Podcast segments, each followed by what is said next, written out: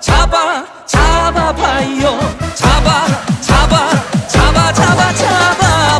잡아봐. 취업 창업 잡아봐. 원혜택 잡아봐. 내게 딱 맞는 기회 잡아봐.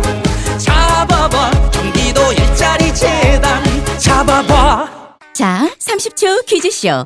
우리나라를 대표하는 매트의 명가는? 아크론. 통째로 빨아 쓰는 온수 매트를 만든 매트 회사는? 파크론. 매트 위에 전기열선이 없어 전자파에서 자유로운 온수 매트를 만드는 회사는? 파크론. 알러지 방지 원단으로 아기 피부에도 안전한 온수 매트를 만드는 회사는? 파크론. 가벼운 무게로 이동과 보관이 간편해 누구나 쉽게 사용할 수 있는 온수 매트를 만든 회사는? 파크론. 온수 매트의 프리미엄 파크론. 영화 속 범죄자가 보육원 출신이었던 것을 본 적 있으신가요? 어떻게 성장해 범죄자가 되었는지 설명 없이 마치 보육원 출신이라는 것으로 충분하다는 듯 연출되고는 합니다. 이런 세상의 편견 앞에서 제각각 살아내고 있는 아이들이 있습니다. 이들은 편견과 동정의 대상이 아닙니다. 그냥 꿈을 찾고 있는 보통의 청춘입니다. 이들이 보다 평범하게 자립할 수 있는 세상을 만들고자 당사자들이 직접 목소리를 높이기 시작했습니다. 18 어른 캠페인을 검색해주세요. 아름다운 재단.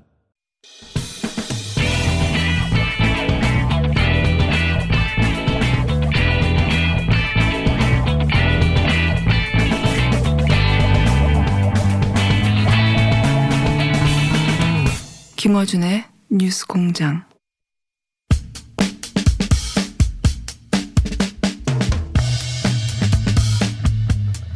자, 바른미래당 어떻게 될까요? 문병호 전 바른미래당 최고위원이 탈당을 선언했습니다. 직접 모셨습니다. 안녕하십니까? 예, 안녕하세요. 크게 분류할 때 이제 당권파 이렇게 네네. 분류가 되셨던 분이라 탈당이 이제 크게 화제가 되고 있습니다. 예. 탈당하신 이유를 일단 간략하게 설명해 주십시오. 지금 국민들께서 민주당도 싫고 한국당도 싫고 뭔가 제3의 대안 당이 없느냐 이렇게 지금 찾고 계시는데 결국은 제3지대 큰 집이 바른미래당이거든요. 바른미래당의 대표는 그 제3지대에서 새로운 판을 만드는데 모든 걸 다 걸고 내려놓고 열심히 앞장서셔야 되는데 당권 지키기에 앞장서시니까 바른미래당 가지고 새로운 판을 만드는 것은 불가능하다. 저는 그렇게 판단하고 나가서 좀 새로운 모색을 해보겠다. 그런 취지에서 탈당을 결심하게 됐습니다. 그러니까 지금 현재 손학규 대표 체제에서 지금 네네. 유승민 대표도 뭐 곧 12월에 탈당한다는 선언을 이미 하셨기 때문에 네네. 이 바른미래당이라고 하는 플랫폼으로 제3지대 혹은 총선에 임하는 건 불가능하다 이렇게 보신 거예요? 네. 네. 바른미래당 삼두마차가 손학규, 유승민, 안철수 세 분인데요. 네. 세 분이 힘을 합쳐야 뭐가 되는데 네. 각자 지금 뿔뿔이 가는 상황이니까 이것이 뭐 어떤 희망이 없는 지금 당이 돼버린 거죠. 그런데 이제 예를 들어서 유승민 의원께는 이제 탈당하기로 이미 선언을 공개적으로 했기 때문에 네네. 12월에 유승민 의원만 탈당하면 그쪽에 가시는 건 아닌 거고. 저는 뭐 유승민 대표가 단독으로 이끄는 당이나 어떤 모임에는 가지 않겠다고 선언을 했고요. 안철수, 유승민 두 분이 하면은 이제 참여할 수 있다. 근데 이제 유승민 의원도 안철수 전 대표의 메시지를 기다리는 것 같은데 안철수 전 대표 쪽에서는 전혀 메시지가 안 오는 것 같아요. 예, 뭐 별로 뜻이 없으신 것 같아요. 그러니까 그렇게 되면 유승민 의원계 한 7, 8분 예, 정도가 탈당해가지고 유승민계 쪽에서는 자유한국당과의 통합을 특정한 조건 하에 얘기할 수도 있다라고 한 상황이라 예. 지금대로 쭉 가버리면 그럼 유승민계는 자유한국당과 통합 혹은 연대하는 쪽으로 가지 않겠습니까? 그럴 가능성이 높죠. 뭐 유승민 대표께서는 한국당을 가지 않으시려고 하지만은 개인적으로는. 그렇게 몰릴 가능성이 높아요. 예. 그러면 이제 손학규 대표께서 만약에 유승민 전 대표 탈당 후에 당 대표를 내려놓으신다면은. 예. 지금 안철수계의 비례대표 의원들은 네. 탈당 안 할 수도 있어요. 안철수 그러면 네. 예를 들어서 유승민 의원계는 그렇게 해서 쭉 자유한국당 쪽으로 점점 다가간다고 치면 네. 안철수 의원이 유승민계가 탈당한 이후에 들어오거나 혹은 메시지를 가지고 와서 그 남아있는 의원들과 뭐 제3지가 됐던 혹은 새로운 창당이 됐건 그런 모양을 갖춰서 안철수 의원이 그쪽으로 들어오면 그때는 어떻게 하십니까? 그 쉽지 저는 뭐 그렇게 되지 않을 걸로 보고요. 저는 뭐 그것도 안 됩니까? 네. 손학규 대표와 안철수 전 대표가 두 분이 연대해도 네. 그 틀은 총선에서 성공하기 어렵다고 봅니다. 그래서 두 사람만의 결합으로 거기 참여 안 할 생각입니다. 그 셋 다 결합해야 될까 말까 정도다. 그렇습니다. 예. 세 분이 하든가 아니면 안철수 유승민 두 분이라도 최소한 결합이 돼야 그걸 바탕으로 해서 더 큰 통합을 해야 되고 또 그거하고도 안 됩니다. 새로운 개혁 엔진을 달아야 돼요. 그러니까 예. 유승민 안철수 제3지대 구성이란 모르겠는데 예. 손학규 안철수로도 안 되고 예. 손학규 대표 혼자라도 안 되고 그렇습니다. 안철수 대표 혼자라도 안 된다. 안 됩니다. 다 안 됩니다. 저는 그렇게 봅니다. 네. 가능한 조합은 손학규 플러스 유승민인데 그게 안 이루어질 것 같다. 현재. 안철수 플러스 유승민. 네. 네. 그거는 최소한의 제가 볼 땐 최소한의 조건이다. 근데 거기 플러스 알파가 많이 돼야 됩니다. 그렇게 되기가 쉽지 않은 것 같은데 현재. 근데 이제 뭐 안철수 전 대표께서 지금 귀국하지 않으신 이유가 이제 유승민 전 대표하고 조금 껄끄러운 관계가 있지만은 정치적인 관점에서는 안유 두 분이 할 수밖에 없다고 봅니다. 그게 유일한 제3지대의 성공 최소 조건입니다. 최소 조건인데 예. 그것도 쉽지는 않은 것 같고 그래서 예. 바른미래당 현 바른미래당에서 내가 할 일은 더 이상 없다고 예, 맞습니다. 그래서 새로운 모색을 해보겠다 그렇게 나온 건데 모르겠습니다. 어제 제가 탈당하고 나서 그래도 많은 분들이 관심을 보이고 언론에서도 관심을 보여줘서 역시 에너지가 많구나 라는 생각은 했어요. 그래서 하여튼 새로운 모색을 해볼 생각입니다. 그러자 손학규 전 대표가 그러면 내가 제3지대를 위한 새로운 판을 짜겠다. 그리고 그런 시기에는 당권을 내려놓을 수도 있다는 예. 뉘앙스. 예. 예. 그러니까 유승민 전 대표가 나가고 그러고 나면 내가 3지대를 위한 뭐 새로운 창당을 하고 그때는 뭐 내가 물러날 수 있어. 이 정도 메시지인 것 같아요. 예, 좀 진작에 했으면 좋았는데 한 7월 달쯤 그런 정도 메시지를 내시고 실천하셨으면 상당히 좋았는데 조금 한 타임 늦은 감이 있습니다. 근데 지금이라도 하여튼 늦었지만은 그것을 정말 말씀대로 실천하면은 또 기여가 있다고 봅니다. 근데 거기에 안철수 전 대표가 합류하는 수준으로는 같이 합류하지는 않으실 것이고 저는 그거 갖고는 전혀 국민의당 수준의 네. 조합인데 지난번 국민의당 에너지에 저는 반밖에 안 된다고 봅니다. 도로 국민의당인데 도로 국민의당만 돼도 다행인데요. 네. 반쪽짜리 국민의당이라고 봐요. 그래서 안 된다고 봅니다. 왜 반쪽짜리입니까? 에너지가 안철수 전 대표의 정치적인 에너지가 지금 반토막 나버렸지 않습니까? 지난번 총선 때 비해서 네. 그리고 다른 에너지가 별로 없어요. 예. 뭔가를 만들어낼. 예, 예. 그래서 손학규 대표가 제3지대에서 새로운 창당을 하더라도 거기에 무슨 인재가 그렇게 모이겠는가 이런. 당연하죠. 누가 거기 가겠습니까? 희망 있는 정당이 돼야 가는 것이지 희망 없는 정당에 누가 내가 희망을 주겠다고 갈 사람이 있겠습니까? 갑자기 이름이 생각 안 나요. 죄송합니다. 하도 당연히 생겼다가 사라지고 해가지고. 박지원 의원. 예. 지금 당의 이름이 대한정당인가요? 예, 대한정당. 예. 예, 대한정당.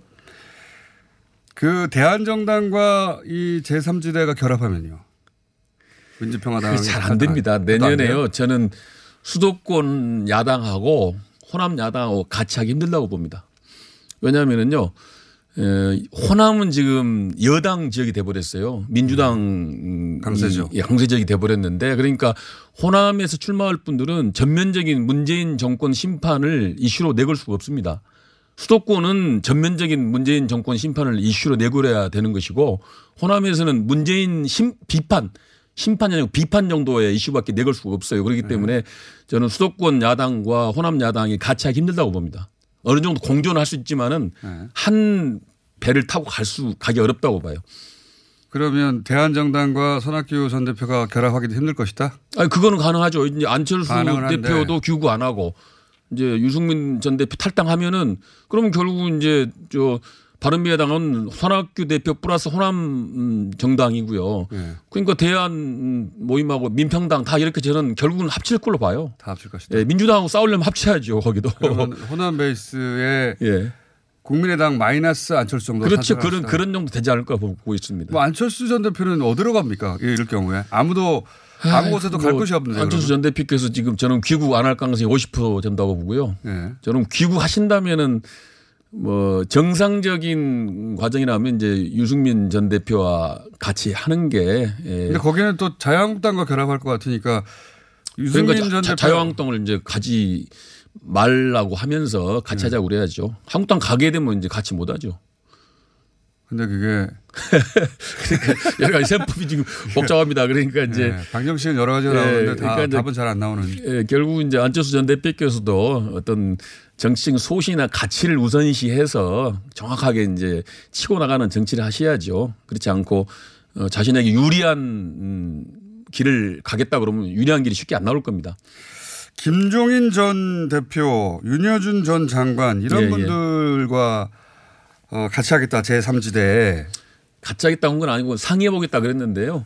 지금 뭐 제3지대라는 공간이 뭐 새로운 사람들이 별로 없어요. 그런데 기존에 있는 분 중에서는 그래도 뭐 김종인 전 대표님이라든가 윤여준 전 장관 또 정의화 전 국회의장 박형준 교수 이런 분들이 3지대에서 그래도 이름 있는 분들이라 그런 분들과 만나서 3지대의 방향에 대해서 좀 상의를 드리고 또 그분들이 할 역할이 있으면 또 이렇게 해 주십사고 요구도 하고 그렇게 하려고 하고 있죠.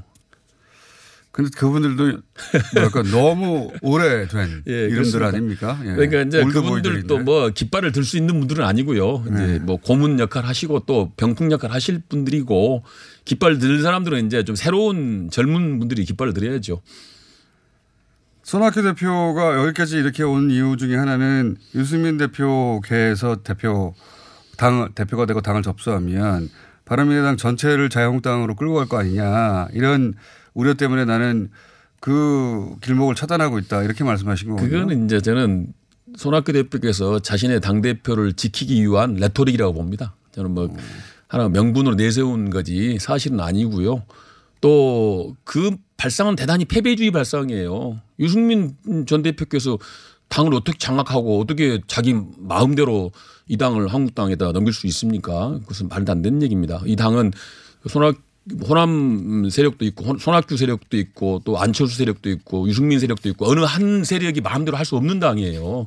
그것은 이제 손학규 대표께서 당권을 지키기 위한 하나의 이제 명분이라고 봐야죠. 그런데 또 그런 우려가 전혀 말이 안 되지는 않은 것이 안철수 대표 시절에도 당내에 그 바른당과의 통합에서 절대 반대하는 세력이 있었는데 당권을 진 쪽에서 선언해 버리니까 돼버린 거 아닙니까? 그러니까 제가 그래서 손학규 대표에게 말씀드린 게 대표직에서 내려오시고 비상대책위원회로 가든지 아니면은 그 공동대표제 그러니까 그러면 무슨 저 손학규 대표 추천하는 분하고 유승민 대표 추천하는 분 또 안철수 대표 추천하는 분에서 공동대표제로 합시다. 그러면 어느 한 사람이 반대하면 할 수가 없어요. 그래서 제가 여러 가지 장치를 그러니까 한국당과 통합하지 않는 장치를 마련하면 됩니다. 공동대표제도 되고 또 예를 들어서 당원의 국회의원 5분의 4의 동의를 얻어야 한다고 놓든지 아니면 무슨 전당원 투표할 때 75%의 동의를 받아야 한다 할지 이렇게 통합할 수 없는 조건을 만들어 놓으면 되는 것이지 왜 무슨 손학규 대표만이 자신만이 자유한국당하고 통합된 걸 막을 수 있다. 이거는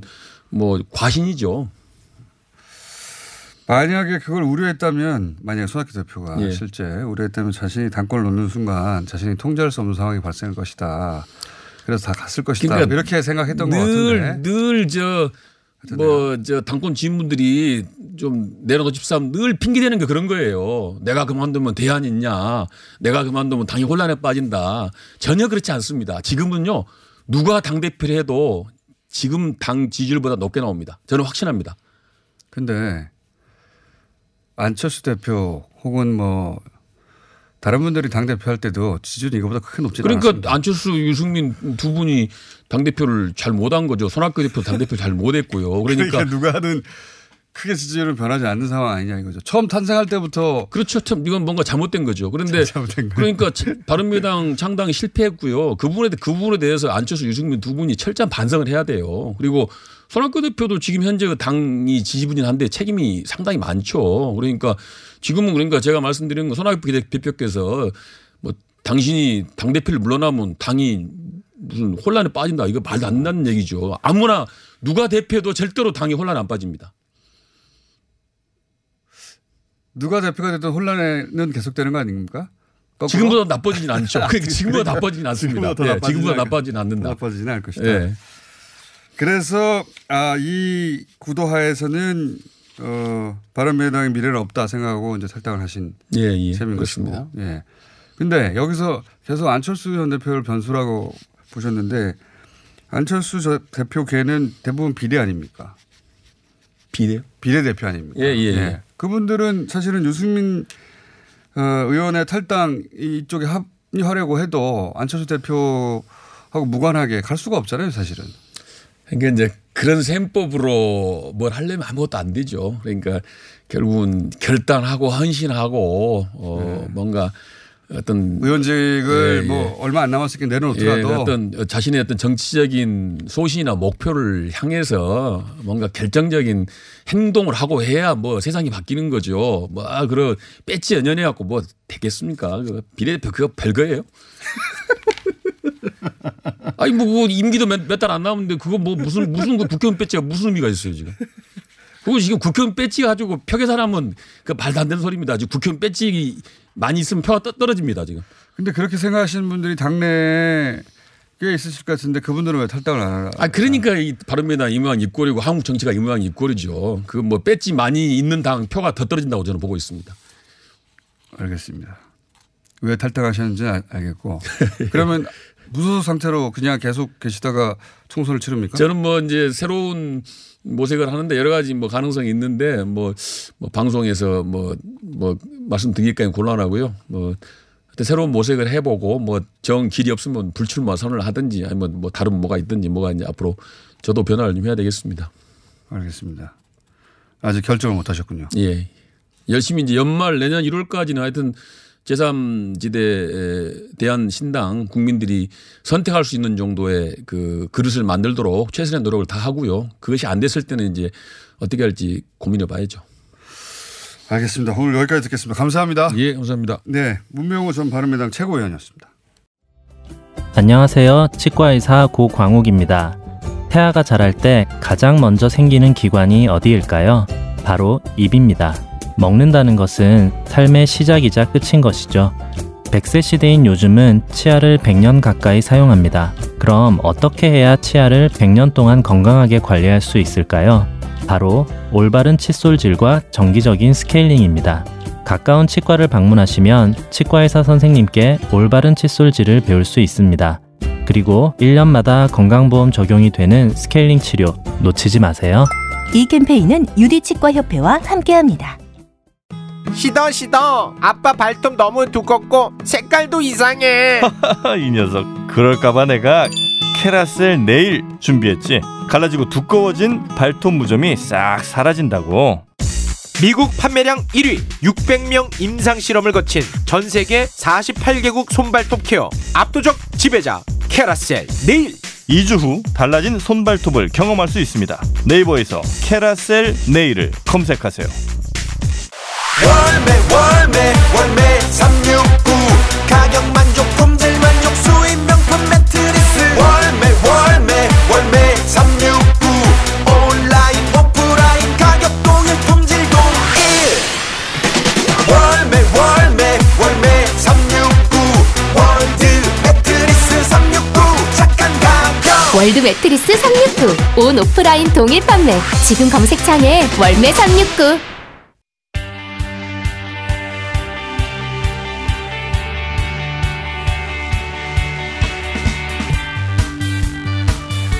오랜만에 오셨습니다. 최배근 교수님 나오셨습니다. 안녕하십니까. 네, 안녕하세요. 예. 예. 요즘 자주 매시기가 쉽지 않은데 하도 건들이 많아서 그동안 모인 건 몇 가지를 모아서 나오셨는데 첫 번째 아이템이 유승민 의원의 발언에 대한 건데요. 그 최배근 교수님이 이제 다른 정치인들이 하는 이야기는 대부분 정치적 레토리라고 넘어가시는데 유승민 의원의 이 경제 관련 발언에 대해서 반드시 꼭 짚고 넘어가시더라고요. 이분 뭐 경제 전문가로 알려져 있잖아요. 이분은 경제 전문가니까. KDI 출신이고. 경제 전문가 대 경제 전문가로 이제 얘기를. 근데 경제 전문가가 그러니까 적어도 경제적인 그 얘기를 하면서 부정확하거나 아니면 잘못된 얘기를 하면 그건 곤란하죠. 이제 경제적 사실에 대해서. 어쨌든 이것은 유승민 의원이라기보다는 경제 전문가 유승민의 경제 진단에 대해서 나는 반대한다. 혹은 동의할 수 없다. 생각의 차이는 있을 수 있는데 데이터 자체를 그러니까 사실을 그러니까 예고하면 불안하다 이거죠. 이게 대통령 시정연설에서 올 2분기 가계소득과 근로소득이 5년 내에 가장 높은 증가율을 보였다에 대해서 유승민 의원이 어떻게 비판을 했습니까? 이게 이제 가짜뉴스다. 이게 가짜뉴스다. 네, 대통령 얘기가. 대통령의 시정연설 내용. 예. 2분기 가계소득 근로소득이 5년 사이 가장 높은 증가율을 보였다가 가짜뉴스다. 예. 그러면서 이게 이제 그러니까 더군다나 대통령의 시정연설에서 이런 가짜뉴스가 등장한 것이 충격적이다. 라고 했는데. 예. 그러면서 데이터를 따로 제시했습니까? 아니, 데이터는 제시 못했어요, 이번에는요. 지난번에는 고용지표 얘기할 때는 8월달 고용지표 가지고 뭐 60세 이상이 뭐 대부분 그러니까 87%가 뭐 이렇게 저기 저 공공근로 일자리 재정 투입해서 만든 단기 알바 일자리 뭐 이런 식으로 얘기했는데 이번에는 수치는 안 하고 그냥 이렇게 평가만 했어요. 평가만 했는데 왜 이게 사실이 아닌지에 대한 근거를 제시하지는 않았네요. 그렇죠. 근데 이거는 본인이 본 데이터가 있으니까 뭔가 그런 얘기를 했겠죠. 근데 이건 제가 볼 때는 데이터를 제가 어느 데이터를 보더라도 보더라도 이거는 그러니까 그 대통령 얘기가 맞아요. 맞는 얘기예요. 대통령이 설마 그러니까 이게 무슨 뭐 저기죠 통계 데이터가 그러니까는 없는 얘기를 했겠습니까? 실제 데이터를 보면 어떻습니까? 자, 이게 이제 대통령이 얘기한 게 우리가 가계소득 중에서 우리가 실질소득이라는 게 있고 명목소득이라는 게 있습니다. 실질소득은 물가 상승 를 고려해서 이제 그러니까 우리가 계산한 것이고요. 그럼 실질소득으로 보게 되면요. 지난 1년 동안에 그러니까 2분기 기준으로요. 한 14만 원 정도 증가했어요. 가계 이제 그러니까 우리가 이 평균 소득이 그러니까 실질소득이요. 근데 이게 박근혜 정부 때 4년간에는 그러니까 한 4만 4천 원 정도가 안 증가했었어요. 그거에 비하면 한 3.1배가 이상이 증가한 거예요. 그 박근혜 정부 시절 4년에 비해 한 3배 정도 늘어났다. 그렇죠. 박근혜 정부 때는요. 가장 4년 동안 4만 원 늘었는데 2년 동안 연평균으로 4만 원 정도 증가했는데 연평균이. 예. 근데 지난해 1년 동안에는 그러니까 14만 원 정도까지 증가를 했단 말이에요. 그러니까 이게 지난 4년 동안에 보게 되면 박근혜 정부 때 그러니까 제일 낮았던 게 2016년도에 1만 9천 원이 감소한 게 있었었고요. 제일 높았을 때가 15년도에 9만 5천 원이 증가했을 때가 있었어요. 그런데 지난해 1년 동안에는 13만 7천 원, 약 14만 원이 증가했단 말이에요. 이 데이터를 가지고 얘기하신 거예요. 그런데 왜 이게 거짓말이라고 하는 거죠? 그러니까 저 그 근거를 모르겠다. 그래서 제가 이제 명목소득도 뒤져봤어요. 혹시 명목소득까지 고르느냐 했는데 명목소득도 마찬가지로 12년부터 그러니까는 대통령은 5년을 얘기했지만은 12년이면 7년까지 제가 이렇게 확대를 해서 본 거예요. 박근혜 정부 이제 그러니까는 시절까지 해가지고요. 그런데 이때도 보게 되면은 그 문재인 대통령 기간이 사실 그러니까 지난해하고 올해 이제 나타나는 거잖아요. 근데 지난해 올해가 그러니까 가장 높았었어요. 명목소득 증가도. 명목은 얼마나 증가했습니까? 명목소득도 그러니까 예를 들어서 그 이 박근혜 정부 때는 연 한 2.2% 증가했는데 이 문재인 정부 들어서 가지고 그러니까 한 3.0% 증가한다고요. 그러니까 그리고 연 그러니까 한 9만 원 정도 증가했다가 그러다가 연 이게 한 13만 한 3천 원을 증가하고요. 그거는 아까 명목소득이라고 하셨고. 이건 명목소득이고 앞에 소개한 건 실질소득이고요. 그러니까 실질소득이나 명목소득이나. 증가한 건 사실인데. 그렇죠. 그러니까 최근 5년이 아니라 최근 7년 사이에 가장 높은 증가율을 보인 게 사실인데 데이터를 아무리 봐도 왜 이게 가짜뉴스라고 유승민 의원이 말했는지 모르겠다. 데이터를 제시해다오. 거기다 이제 근로소득도 얘기했어요. 근로소득은 이제 그러니까 이게 상식적인 게. 최저임금을 높게 이제 인상을 하면은 근로소득자들이 혜택을 볼 수밖에 없는 거예요. 그렇죠, 그건. 그러니까 당연히 그러니까 높아질 수밖에 없는 것도 불구하고 이걸 이제 부인했다는 거예요, 제가. 그래서 박근혜 정부 때 쭉 보니까요. 박근혜 정부 때 쭉 보니까는 이게 한 그 연평균 한 4만 6천 원 증가했었어요. 그런데 지난해 1년 동안에 얼마 증가했냐면은 11만 2천 원이 증가했어요. 얼마? 저는 숫자를 안 들어오고 그러니까 한 2.4배가 증가했어요. 2.4배. 어쨌든. 문 대통령이 시정연설에서 제시한 데이터는 맞는데 가장 높은 증가를 보는 건 맞는데 유승민 의원이 경제 전문가로서 이것은 사실이 아니고 후안무치한 발언이다. 충격적이다. 라고 하여서 데이터를 아무리 봐도 이게 틀렸다는 근거를 모르겠으니 유승민 의원에게 근거를 제시해라 이런 말씀이십니까? 그렇죠. 만약 페이스북에다 이런 글을 올리려면은 적어도 그러니까 거기에 대해서 그러니까 이래서 근거를 가지고 해야 되는데 유승민 의원에게 팩스나 이메일을 보내시죠. 자료를 공개해달라고. 아니면 페이북에 올렸으면 페이북으로 메시지를 보내시면 되겠네요. 제가 지난번 한번 평을 했는데 그럼 본인이 좀 답변을 좀 올렸으면 좋겠어요. 페이스북에다가 본인이 주장한 그 근거를. 어쨌든 경제 전문가로서 그 비판에 동의할 수가 없다. 근거가 뭐냐 이런 말씀이시고. 예. 자, 다음은 뭡니까? 두 번째는 이제 그 조선일보 3분기 성장률이 발표됐잖아요. 예. 3분기 성장률이 발표되고 나서 이제 그러니까는 이 조선일보에서 보도가 이제 뭐라고 나왔냐면요. 뭐라고 나왔냐면 이제 이 원전 가동률이요. 또 나왔어요? 탈원전 때문에 뭐가 안 된다고? 예. 경제 어렵다고? 예. 예. 원전 가동률로 인해 가지고 그러니까 이렇게 나왔습니다. 제목을 어떻게 뽑았냐면 탈원전 부메랑. 원전 축소로 인해서 3분기 성장률이 0.3% 포인트를 까먹었다. 이렇게 했어요. 아, 참 신기해요. 조선일보는 탈원전으로 모든 걸 다 해결할 수가 있어요. 아니 뭐 최저임금을 인상하고 다 연결하는 거죠. 마찬가지죠 뭐. 참 신기합니다. 야. 어쨌든 어떻게 연결했습니까? 이제 올해 이제 2분기 성장률이 전분기 대비 0.4%거든요. 예. 근데 사실 이 0.4%도요. 그 우리가 2분기에 1.0% 했었어요. 예. 그래 그거에 비하면 절반도 밑으로 떨어진 거잖아요. 작년에 2분기 말씀하시죠? 아니 올해 2분기요. 올해 2분기요? 근데 올해 2분기에 1.0% 했었어요. 아, 올해 2분기에 1.0%였는데 올해 3분기에 0.4% 떨어졌어요. 0.4%다 떨어졌다. 그러니까 절반으로 뚝 떨어지다 보니까 절반 이하로 떨어지다 보니까 그랬는데 예. 이게 재밌는 게요. 연율로. 예, 연율. 1년 전으로 비교하면은 둘 다 2.0%예요. 2분기나 3분기나. 그 왜 그러냐면요. 기저효과 때문인가요? 그렇죠. 성장률이 예. 그 전기가 높으면은 예. 그 단계 낮을 수밖에 없고요. 예. 이게 그러니까 왔다 갔다 이렇게 올라갔다 내려갔다 이렇게 계속 반복을 해요. 그렇겠죠. 예. 예. 그런 요인이 있기 때문에 그런 부분이 있어서 예. 연율로 비교하는 게 과하거든요. 연율로 비교하는 것이.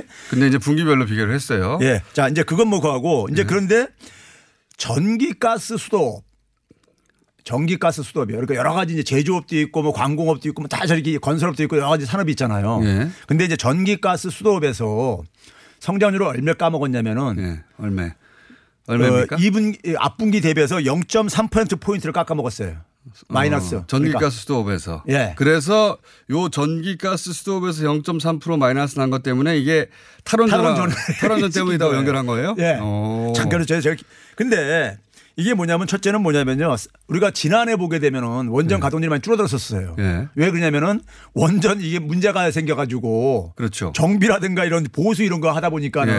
아무래도 가동률이 떨어지죠. 예. 그 원전 돌릴 수 없잖아요. 예. 그렇죠? 근데 올해 3분기에도 마찬가지예요. 올해 3분기에도 원전 정비 보수가 집중됐어요. 예. 2분기에는 안 했다가요. 예. 그 결과로 가동률이 하락한 거고 예. 원전 가동률 하락하고 이 전기 이 가스 수도업이 감소한 거는요.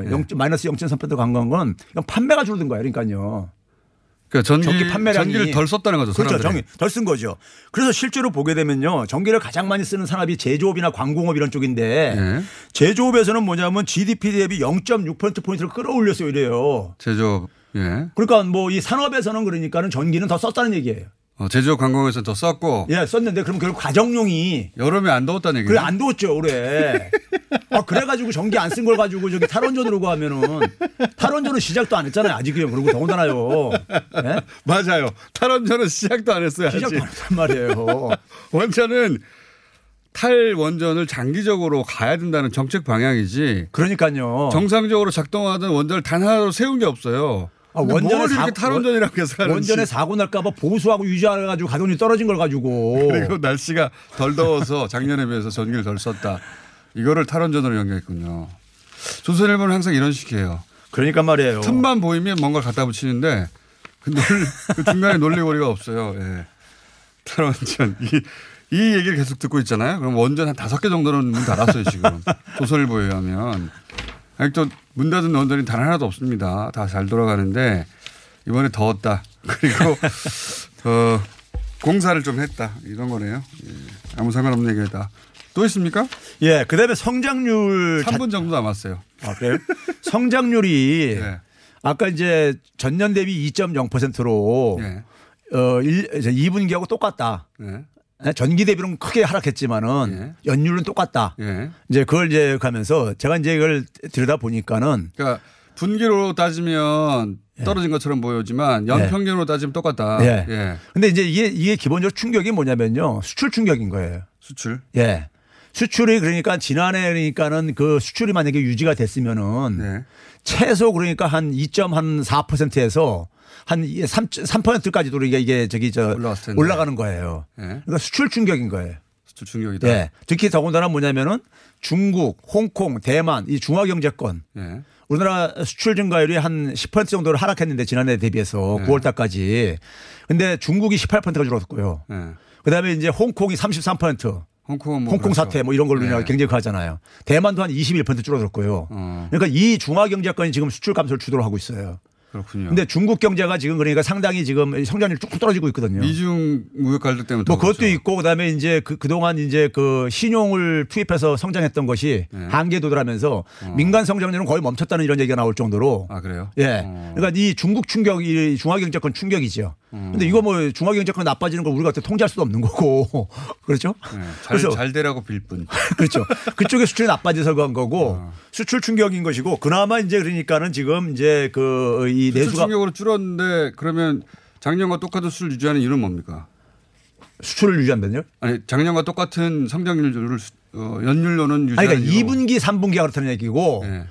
작년하고 비교했을 때 예. 올해 성장률에 있어서는 예. 수출이 그러니까 작년보다도 적게는 그러니까 한 0.5%포인트 많게는 한 1.2%포인트를 그러니까 이게 떨어뜨리고 있다 이거예요. 떨어뜨렸는데 여전히 연율로는 작년과 같다고 하셨으니까 뭐가. 아니죠. 앞에 2분기하고 3분기가 연율로 같은 거고. 2분기 3분기만. 예. 네. 지난해하고는 이제 그러니까 상당히 차이가 있죠. 한 0.7%포인트 정도 차이가 있는데 그런데 이제 문제는 뭐냐면요. 이게 지금 뭐냐면은 그 제가 일제도 얘기했지만은 지난 연말부터 얘기했지만은 올해 성장률이 수출이 나쁠 거기 때문에 네. 이게 나빠질 것이다. 해가지고 재정을 그러니까 공격적으로 편성을 해야 된다. 아. 이걸 얘기했는데 예. 정부나 KDI나 한국은행이 계속해서 뭐냐면 2.5에서 한 2.7% 이렇게 전망을 하면서 예. 추경 편성을 그러니까 적게 한 거예요. 추경 편성을 많이 하면 뭐합니까? 그러니까 통과도 안 시켜주지만. 통과는 안 되는데. 그러니까 저는 전망도 전망이지만 그 전망 하에서 편성한 추경이라도 통과가 돼야 뭐가. 그러니까요. 그게 그렇죠. 이제 결국 뭐냐면 제가 생각할 때는 그래서 관료나 야당에서 네. 이거를 그러니까는 성장률 수치를 성장률을 관리할 그 이 의지가 없는 한에 있어서는 야당은 성장률이 높게 나면 안 되죠. 관리할 그러니까요. 의지가 없는 게 아니라 역 의지가 있어요.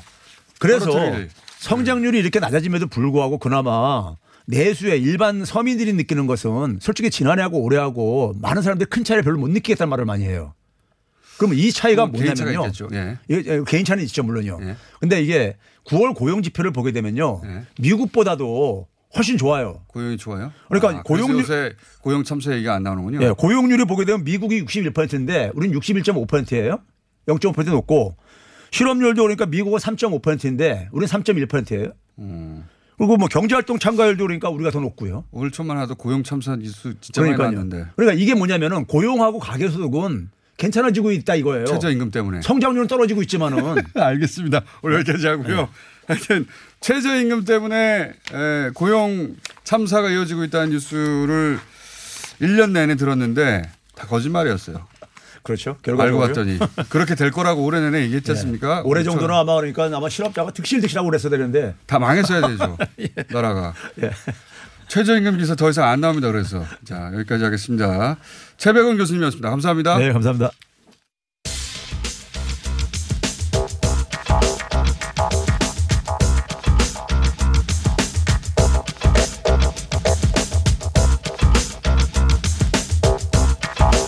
자 오랜만에 오셨습니다. 과학 원종우 대표 나오셨습니다. 안녕하세요. 안녕하십니까? 그동안 찬밥 신세로.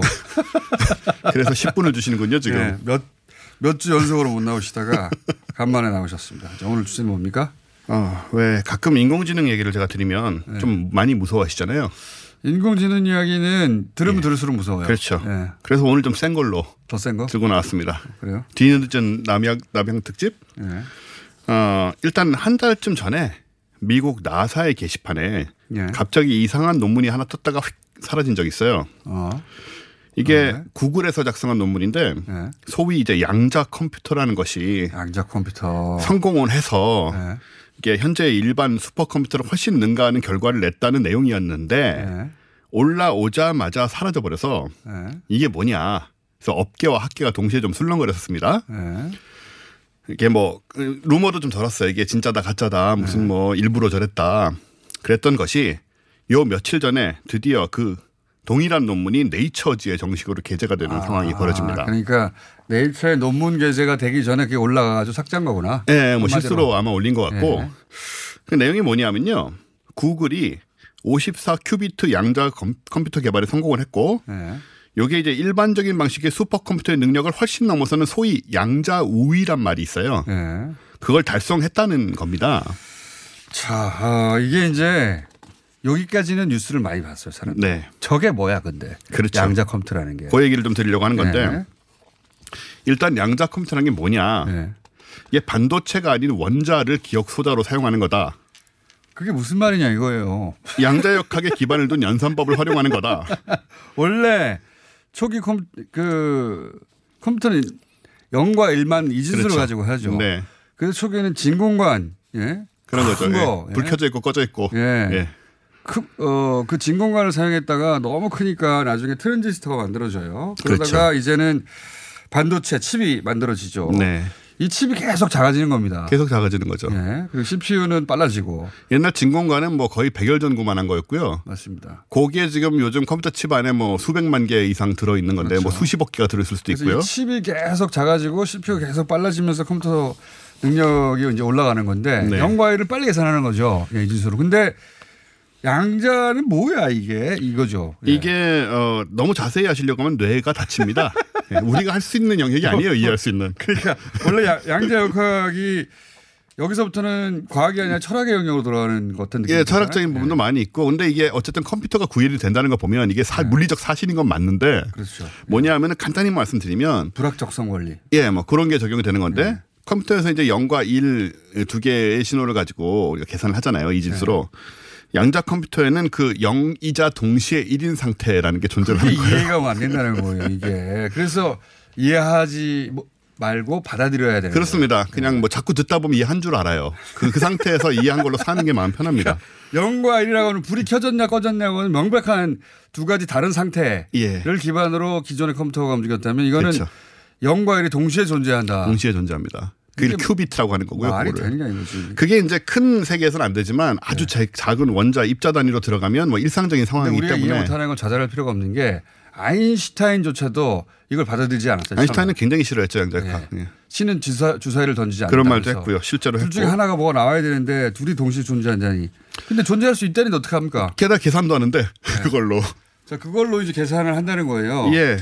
그래서 이게 근데 뭐 이렇게 들어보시면 아시겠지만 굉장히 어려운 기술이고 네. 이게 뭐 된다 안 된다 불과 얼마 전까지만 해도 이 특히 학계에서 되게 회의적이었어요. 되겠는가? 예, 이거 뭐 되겠냐. 네. 근데 지금 보면은 저 학계에서도 국내 이제 양자역학 하시는 분들도 얘기하는 게 요 뉴스 나온 다음에요. 학계보다 업계가 더 앞서가고 있다. 그런 경우들이 있죠. 예, 뭐 돈 투자하는 거나 뭐 여러 가지 측면에서. X가 다르잖아요. 그러니까요. X가. 그래서 이제 어떤 상황이냐. 이 네. 논문 관련된 것만 보면 이 스토리가 구글 양자 인공지능 연구팀과 존 마르티니스 미국 UC 샌타바바라 대학 교수가 그 시커모라는 이름의 양자 컴퓨터를 만들었는데 네. 속도가 어느 정도인가 하니 이들의 네. 주장에 따르면 현재 IBM이 보유한 세계 최고속 재래식 슈퍼컴퓨터가 서밋이라는 컴퓨터입니다. 네. 얘가 1만 년 동안 계산해야 하는 난수 증명을 단 3분 20초 만에 해냈다는 거예요. 지금 수표 컴퓨터가 1만 년 할 것을 3분 20초. 3분 20초. 그거는 뭐 수포 컴퓨터도 인간의 연산 능력으로는 상상할 수 없는 건데. 상상할 수 없죠. 상상할 수 없는 저 멀리 아득히 신의 영역에 들어간 거 아닙니까? 그러니까 이거는? 계산으로 따지면 뭐 천조 배 뭐 이 정도 빠르다는 거거든요. 수포 컴퓨터가 1만 년 할 거를 네. 3분에 했으면. 그러니까 네. 천조 배 이상 빠른 거예요. 뭐 어떻게 이제.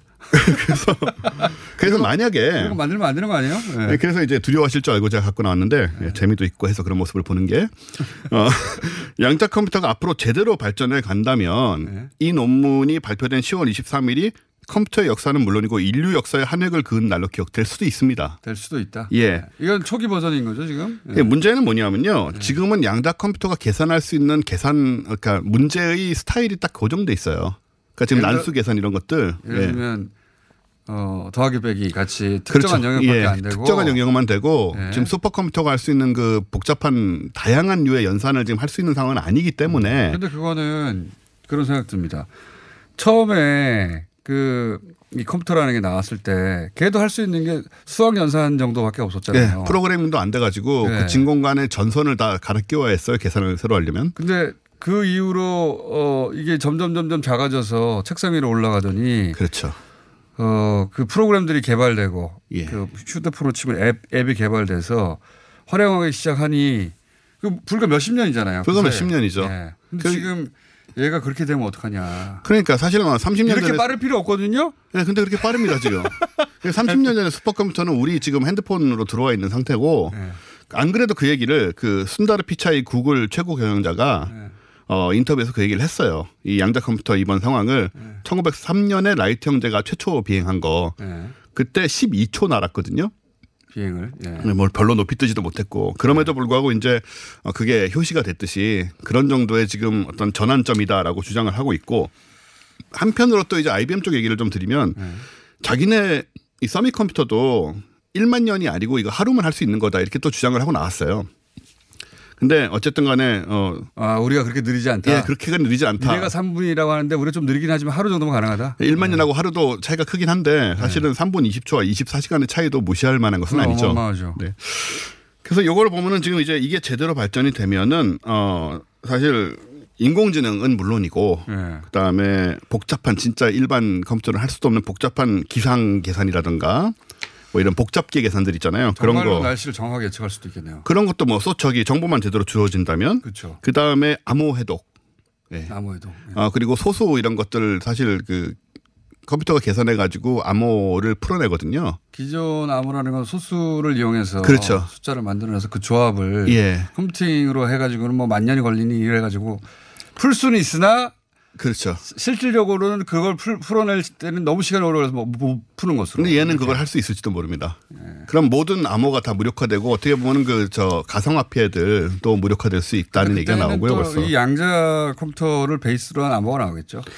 그렇겠죠. 그런 식으로 뭐 항상 예, 먼군 장군 하는 거니까. 양자 컴퓨터가 뭔지도 모르면서 그런 걱정까지 할 필요는 없는 것 같아요. 어쨌든 지금 상황이 그렇습니다. 뭐 과학기술, 의학, 경제, 군사, 사회 등 모든 분야에 영향을 끼칠 수가 있는데. 그래서 앞으로는 양자 컴퓨터를 보유한 나라와 그렇지 않은 나라 간의 명운이 좌우될 수도 있다. 이런 우리나라에도 관점으로. 연구가 있나요? 있겠죠. 연구가 있는데 아직 많이 좀 부족하고요. 그런데 이게 가만히 생각해 보니까 이게 책상 위로 올라오기 힘들겠다 싶은 게 이게 절대 영도에 가까운 상황에서 움직이는 거 아닌가요? 지금은 그렇습니다만은 네. 네. 나중에는 또 어떻게 될지 모르죠. 그러니까 그러려면은 책상 위에 절대 영도를 만들 수 있는 장비가 들어올 것 같지는 않거든요. 그게 저도 정확하게 모르겠는데 네. 지금 많은 사람들이 연구하는 게 또 그 저 상온 저 뭐라고 그러죠? 그 전도. 아 상온 그래요. 예, 있어요. 그런 것들. 상온에서 예. 초전도체. 그, 예, 초전도체. 그런 쪽의 기술들을 많이 개발하고 있으니까 아마 연계가 되면 언젠가 또 해결되겠죠. 뭐 나중에 만날 수도 있다. 예, 모르겠습니다. 서로 모르는 얘기를 하고 있네요. 네, 네. 서로 모르는 얘기하고 있습니다. 지금 이게 맞는 얘기인지도 몰라요. 지금은 굉장히 커요. 예, 보니까 볼 수밖에 없는 거 아닙니까? 그렇죠. 뭐 예. 어마어마한 물건인데. 어마어마한 덩치. 그리고 이게 절대 영도에 가까운 온도를 만들어가지고. 예. 근데 말씀하신 것처럼 네. 처음에 컴퓨터 생기었을 때 그 컴퓨터가 지금 우리 책상에 쓰는 탁상 계산기보다 훨씬 못한 건데도 예. 뭐 30톤이나 나갔고 방 안을 가득 채우는 물건이었으니 예. 이것도 지금 한 5, 60년 지나면 어떻게 될지 모르죠. 뭐 적어도. 그때도 안 되길 바랍니다. 저는요. 요즘 세상 돌아가는 거 보면요. 네. 차라리 감정도 편견도 없는 컴퓨터가 다 그냥 하는 게 네. 공정하고 좋지 않을까. 그런 말도 안 되는 소리 그만하고요. 그 정도의 기계가 나오면 다 부셔버려야 돼요. 인간을 너무 쓰여서 그런 기계가 나오면 부셔버려야 됩니다. 네. 원종우 대표였습니다. 감사합니다. 내일 뵙겠습니다. 안녕.